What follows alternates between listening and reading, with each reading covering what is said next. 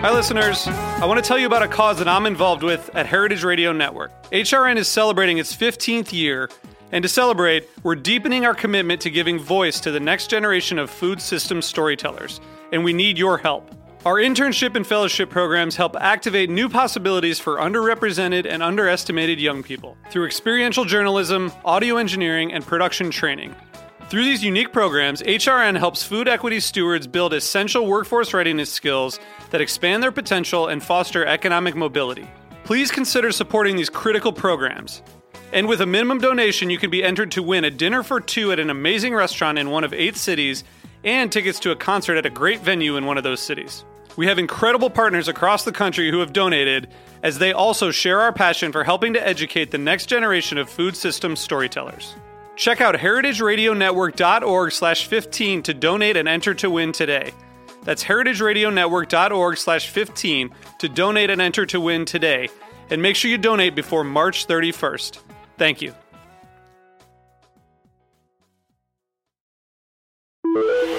Osiris. Welcome to Wheels Off, a show about the messy reality of the creative life. I'm Rhett Miller.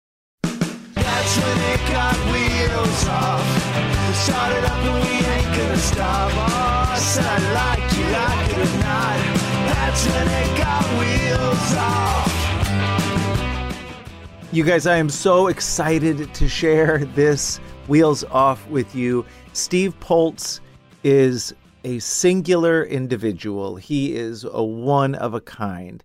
He has, I think I've said this about people before, but nobody deserves this descriptor more than Steve Poltz. He has a big engine, perhaps the biggest engine. There's a lot going on in his brain and in his giant heart. He's such a funny, fun dude. I knew he would be a great guest for Wheels Off, but I wasn't prepared for the amount of fun I was going to have in speaking to him. My face literally hurts from smiling after spending a half an hour with Steve.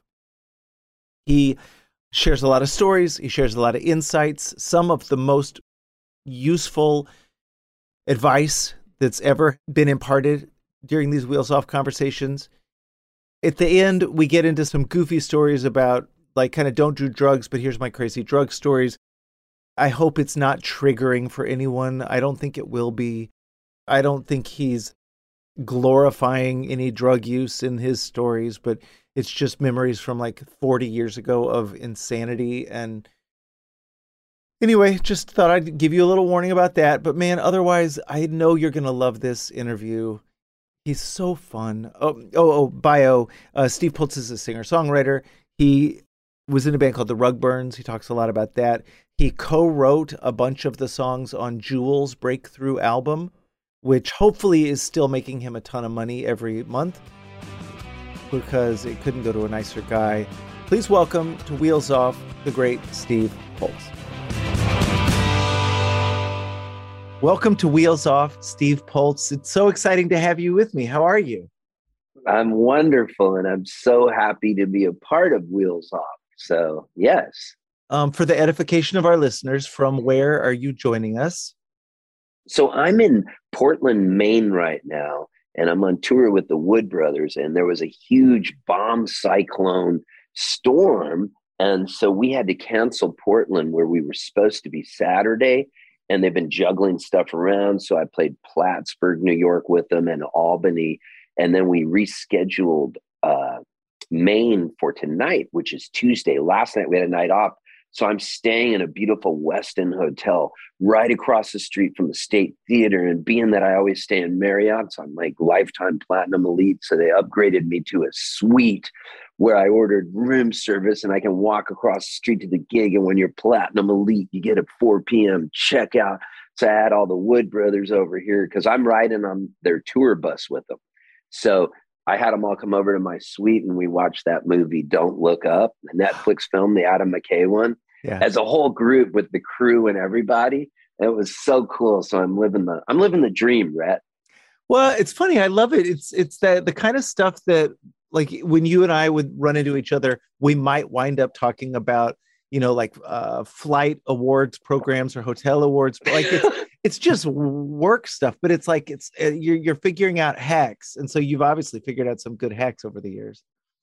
Yes, one of the hacks is this. So I have a Southwest uh, Chase Visa card, and I charge everything to that until I get my uh, companion pass done.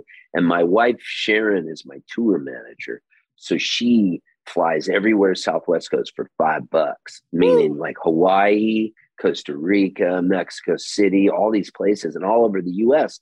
So rather than going a tour bus, if I go, if ever I'm on a tour bus, it's when my friends are like, "Hey, ride with us, open the shows, sit in with us on a song, and we'll write songs together." And so I get that offer a lot of times. So then I'll do my tour bus stints. But for the most part, I use Southwest as my private jet, I call it, and I rent cars. So I don't even own a tour vehicle. I just fly in, rent cars, go to the next area because I used to tour in a more logical way where an agent lays it out. And now it's like I can take a gig and go, yeah, I'll go play Halifax, Nova Scotia. Of course, I'll have to fly United because obviously Southwest doesn't go to Canada, but I'll do that. And then I can zip back over and they'll go, oh, you're wanted to play this really cool festival, High Sierra Music Festival, or some something going on. I can go across and I'm able to surgically strike and tour uh, in a way that when we were younger, I wasn't able to. Well, I love that. And I love that you're getting to do real shows in front of human beings again, Knockwood. I think it's so fantastic. Um, so what creative project are you working on at the moment and how does it light you up? Well, what happened was during the pandemic, a lot of people, obviously none of us were working, but then I knew I knew this crazy promoter in Northern California named Casey Turner. So Casey Turner does these shows in the Bay Area. He's like a young Bill Graham or something. He'll do shows with friends of ours like Chuck Prophet and Alejandro Escovedo, Bob Schneider, the usual suspects. And he'll do house concerts, he'll do clubs. And so during the pandemic, he finds out that as long as you have 20 people or less, you could play an outdoor show in a driveway. So he says, How would you like to do that? And of course, I always say yes. That's always been my motto. So I go to do these shows and you name a price, whatever you want your price to be. And I was doing three shows a day. So where most people weren't working, I would do three shows a day, five days in a row. So I'd do 15 shows in five days, and they would be 75 minute shows. Casey Turner picks me up at the airport, drives me everywhere. We're masked up. I can't sign any merch. I'm staying back away from people. And he brings a little Bose stick PA. Perfect. They get great low end, as you know. And I'm playing these shows.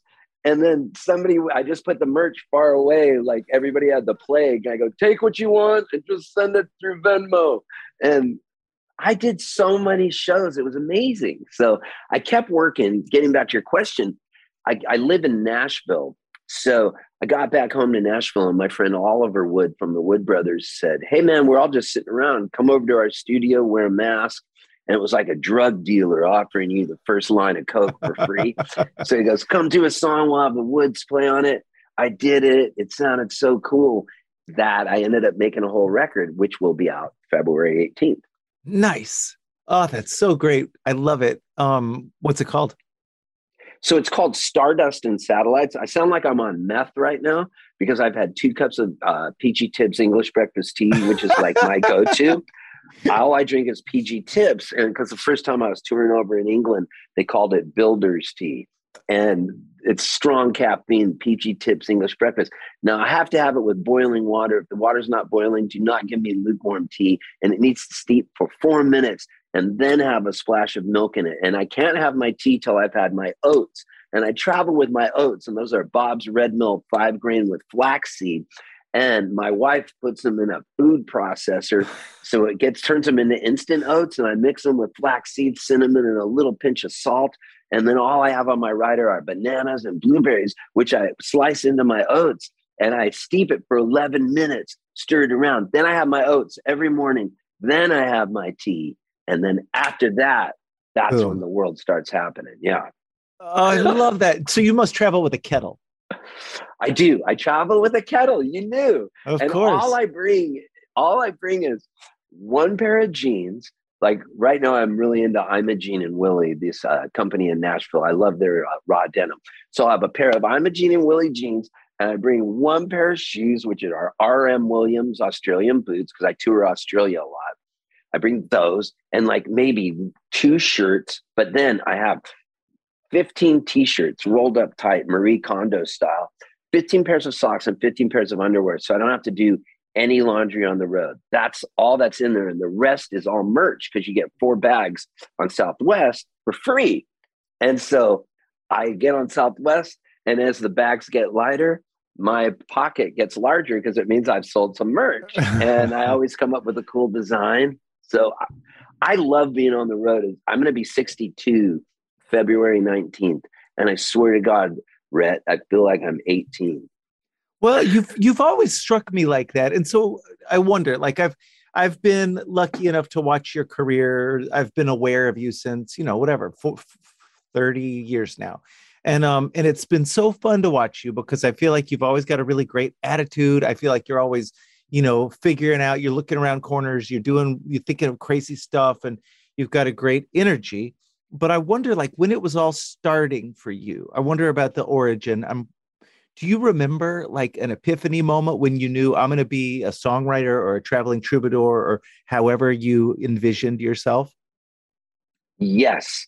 And what happened was I, I was playing in San Diego and my sister got me this record. It was by this guy named Elvis Costello. And he had just come out with this record called My Aim is True.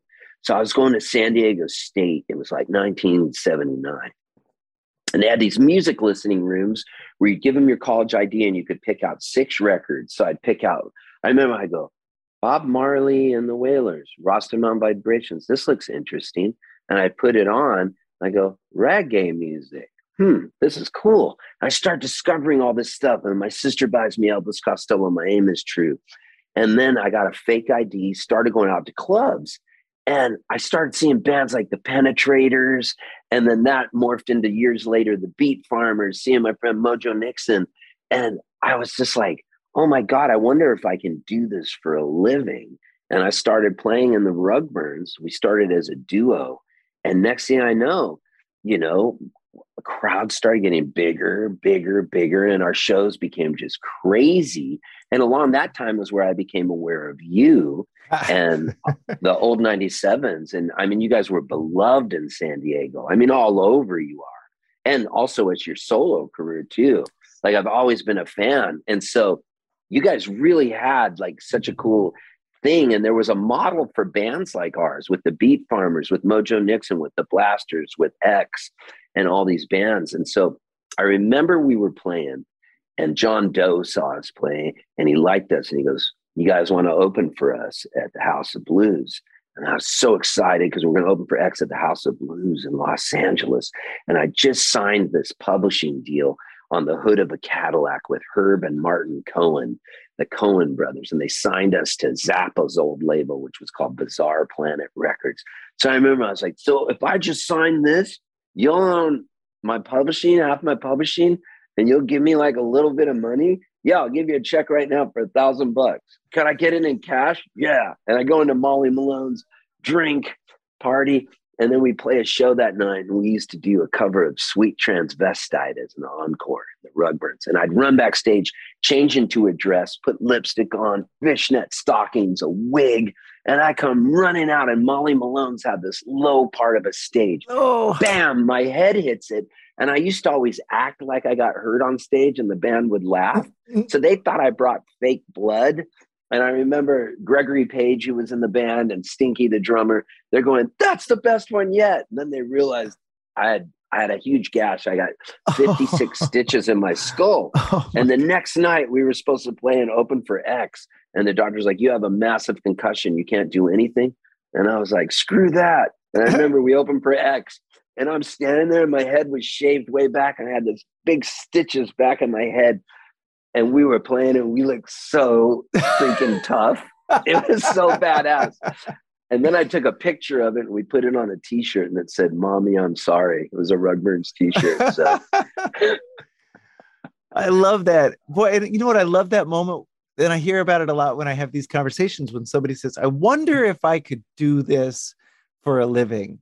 And I I've got these two teenagers of my own now, and they start asking themselves that.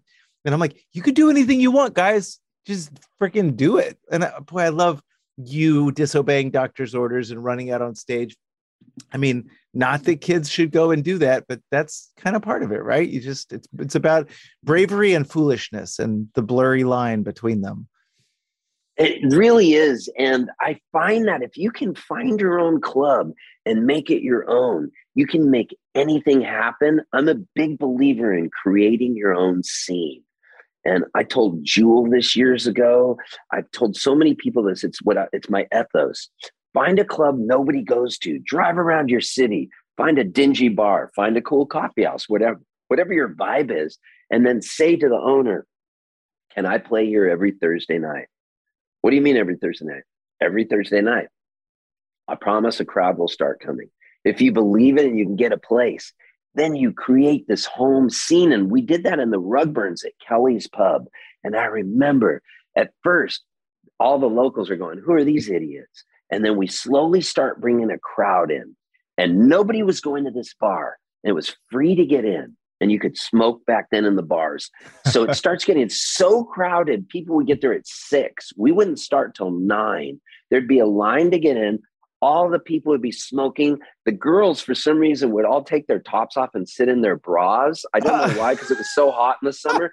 And so there'd be all these girls in bras smoking a thick cloud of smoke. The owner would give us all the beers we wanted, and we'd have all this Guinness. I'd throw it in the audience bash my head on a ceiling fan. I would take the mic stand and ram it through the mirror that said Guinness, those huge Guinness mirrors. Oh. I'd break it.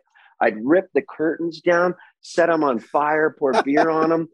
Um, the shows were so crazy. So this Irish dude owned Kelly's Pub, and I'd have to go in the next morning because um, we would always play, I think, on Saturdays or Fridays, and I'd go in the next morning, and he'd go, "Well, Steve, you're supposed to get three hundred dollars for the gig." But you did $260 worth of damage. So I can only give you 40 bucks. If you wouldn't destroy the place, you'd make some money. And I'd always be all sheepish and apologize. And I go, I'm so sorry. Next, next week I'll do better. Sure enough, I get drunk again, destroy things. And I'd come up with these ideas. And I would go, okay, today we're going to get all these toasters at all these thrift stores. We're going to buy 15 toasters and a bunch of Wonder Bread. And at midnight, we're going to make everybody cinnamon toast and we'll get butter. And my partner in the Rugburns is like, why? And I go, why not? And so I make everybody cinnamon toast. But here's the problem. I had all the toasters plugged in and it blew a fuse in the club. No. All the power went up. So we lit candles and we're serving cinnamon toast to everyone. And I remember everybody's going, You're going to do cinnamon toast again? That was the coolest thing. Even though I was only done once, I still have people that remember it. So oh, I, I I'm I'm afraid you're going to stump me with with this next question, and I've asked it of all of my guests now for a hundred and however many episodes of Wheels Off that I've done. Um, but every single creative type person with whom I've spoken has uh, has acknowledged that they deal with some sort of like internally generated obstacles, whether it's just doubt or whether it's um, you know hyper self criticism or imposter syndrome or success guilt or whatever. Like th- there's there's things that we build up in our mind that are obstacles to our own creativity, and and so far, like I said, everybody I've spoken to acknowledges having had that. But you, like to me, you are such a just a unbridled, joyous human being. But I've got to assume that every once in a while you have to wrestle with demons or darkness. And I'm wondering if if that's the case, what you've figured out as far as tricks, like ways through that or around that darkness. That's a great question. So I have two examples that really stand out when I feel I just bombed. One was I'd just gotten a major label deal with Mercury Records. I'd left the Rugburns and I'd gotten press and Rolling Stone. Danny Goldberg signed me. So they send me out on the road. I was booked at the time by CAA, Creative Artist Agency, and I'm getting all these opening slots. So they send me out to play and open for a guy at a club called Rosebud in Pittsburgh. The club was called was Rosebud. The artist was my friend Dan Bern, who wasn't my friend back then. I didn't know him, but I knew I was intimidated by him. And I went out and I could not win the crowd over. And I had that voice in my head that went, These people hate you so much. You are so horrible. That girl in the front row hates you. That guy hates you. And I couldn't shut the voice off. And so I never, when I got off stage, I left. I didn't even go out to the merch. I left my merch at the club and just, I didn't, I was so embarrassed to go out. And I did that one other time. And it was at Slim's in San Francisco. And I opened for Lucinda Williams. And I remember I had that same thing in my voice in my head. And I left the club that night too and left my merch. Like I was spooked. So I've often said I'm like a skittish racehorse, but those are the only two times I remember that happening. And now I'm friends with both of those people and they laugh when I tell them this. They like, they don't even believe it because they didn't even know. But in my mind, I had created this thing that didn't really exist. It wasn't as bad as I thought it was. It wasn't great. I didn't have the skills I have now. And when I say that, I always pretend I'm Liam Neeson in the movie Taken. I have a certain particular set of skills. And my set of skills is I know I can go out now with a guitar solo, and I have a lot more skills than I had back then. And what helped me was my dad was really good at uh, visualization. My dad, God rest his soul, he died a year ago. Oh. He was good. He was really into positive thinking. And so I was a wrestler in high school and I wrestled 98 pounds my uh, freshman year, 98 my sophomore, 98 my junior year. And my senior year, I shot up to 106. Hence the and album. So I was one of those guys. Hence the label. What's that? Hence the label name, 98 pounder. Yes, yes, exactly. And so I was a wrestler, and my dad used to say, visualize what it feels like to have the rep raise your arm up and you won. Visualize standing there and see how good it feels to know all your hard work paid off. So when I started playing, he, he would say to me, Steve, before you go out on stage, just visualize the audience on their feet clapping and how good it feels to stand with your guitar over your head like this.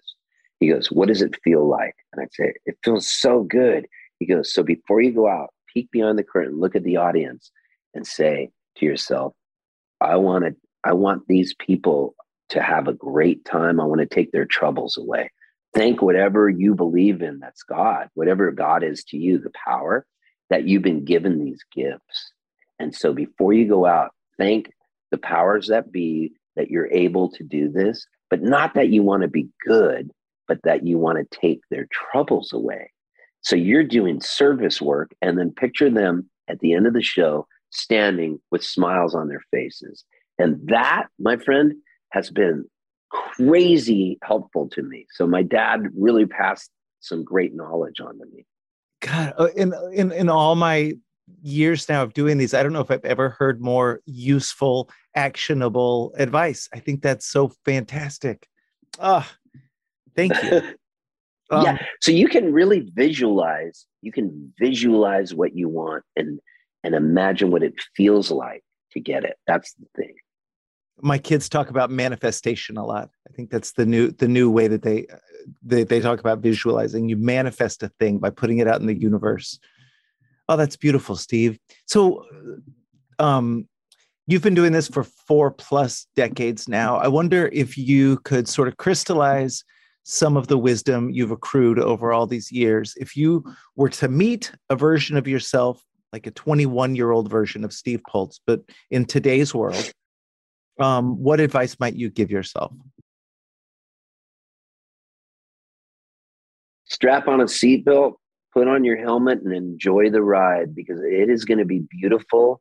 And you're going to scrape your knees along the way, and it's going to hurt but I'm not going to tell you what's going to happen because it's going to be raucous, joyous, full of heartbreak, but you're going to earn your calluses and just know that you'll be taken care of.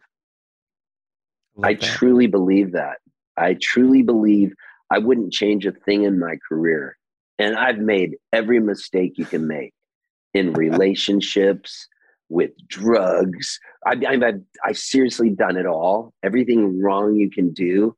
I know I've done a million mistakes along the way, but I wouldn't change it because I'm sitting here and I'm about to be 62 and I've earned all these calluses and they've been worth it because that's that's part of the business. Like it's you can't go to school for this. The school is actually doing it.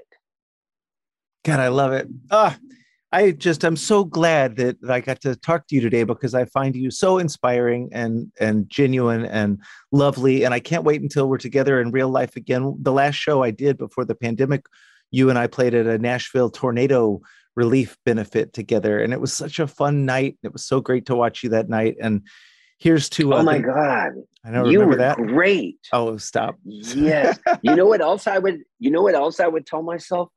Um, try to avoid snorting white powders up your nose. I would go back and tell myself that because, like, I feel like I ran into some problems along the way with that. But the one thing I know I wouldn't change is I've only done crystal meth twice. And once it was with Mojo Nixon, and we were playing this club called Stashes. And I remember I was on the road. We're opening for Mojo Nixon, and we're at Stashes in Columbus. And I remember he goes, "Come down to the basement with me, folks. I got this guy coming down. He's a biker. This biker's coming in from the desert." So there's this biker down there. He's dressed in all black leather. He's got alopecia. Doesn't have a hair anywhere on his head, eyebrows. And he goes, "I made this crystal meth in the basement in the desert. It's pure." And so then Mojo was like, Poltz, you try it first in case it's poisonous. I'm gonna be like Saddam Hussein, and you got to be the one who tests it. And so I didn't want to let Mojo Nixon down. So I remember I, I get the straw and I put up my nose and I snort the meth. And then we go out on stage and we were already high energy. I'm kicking stuff over. I'm going nuts. I smash my guitar on the ground. The crowd goes ape shit. So later that night when we were doing the loadout after Mojo's show, because we would sit in with him on a song, I remember he does this quote. He goes, "No more meth for Poltz. Y'all motherfuckers are gonna make me work too hard."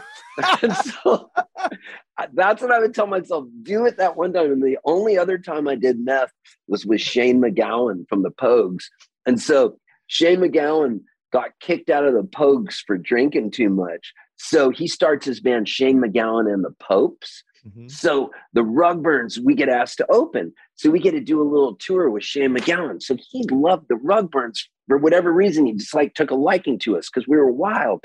So he comes up to me and I'm backstage before I'm going on stage. He goes, rah, rah, rah, rah. and you can't understand what he's saying. He's wearing slippers, shorts. It's freezing outside, like some kind of weird shorts, a shower cap on his head.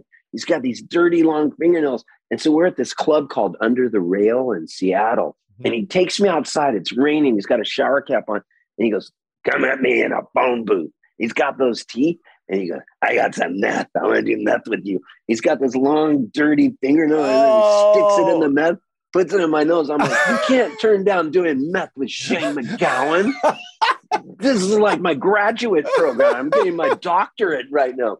So I snorted the meth, and then we go in and play the show and destroy the dressing room and get kicked off the tour. And we literally get chased out of the club with security chasing us because I've broken everything. So I would say don't ever do meth again, but I did do it twice, and those are good memories. oh my god oh boy. This was worth it for me uh, just for your mojo and shane macgowan impersonations alone. That's so good. Oh steve well congrats on the new record. Happy early birthday. I'm so happy to get to talk to you. I hope we cross paths in real life. And rock on my friend. Likewise, Rhett, I love you. i love you too. All right.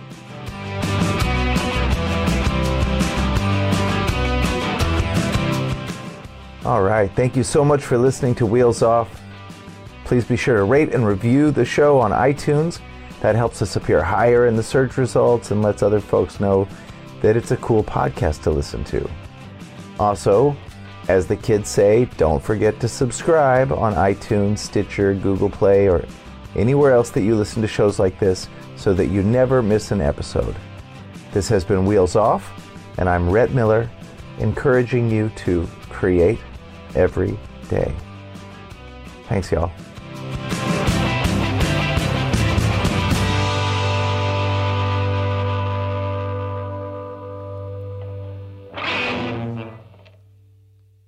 Osiris.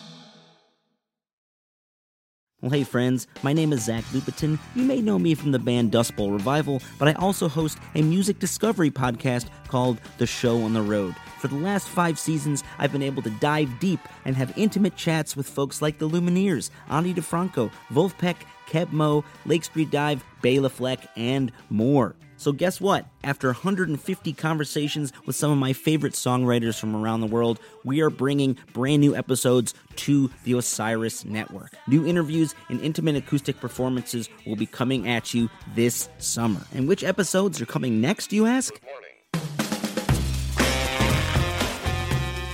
I am Zach Goode, the lead singer for the band Smash Mouth. Our band is called Milky Chance. We are based in Berlin. My name is David Shaw. I sing and write songs with my band, The Revivalists.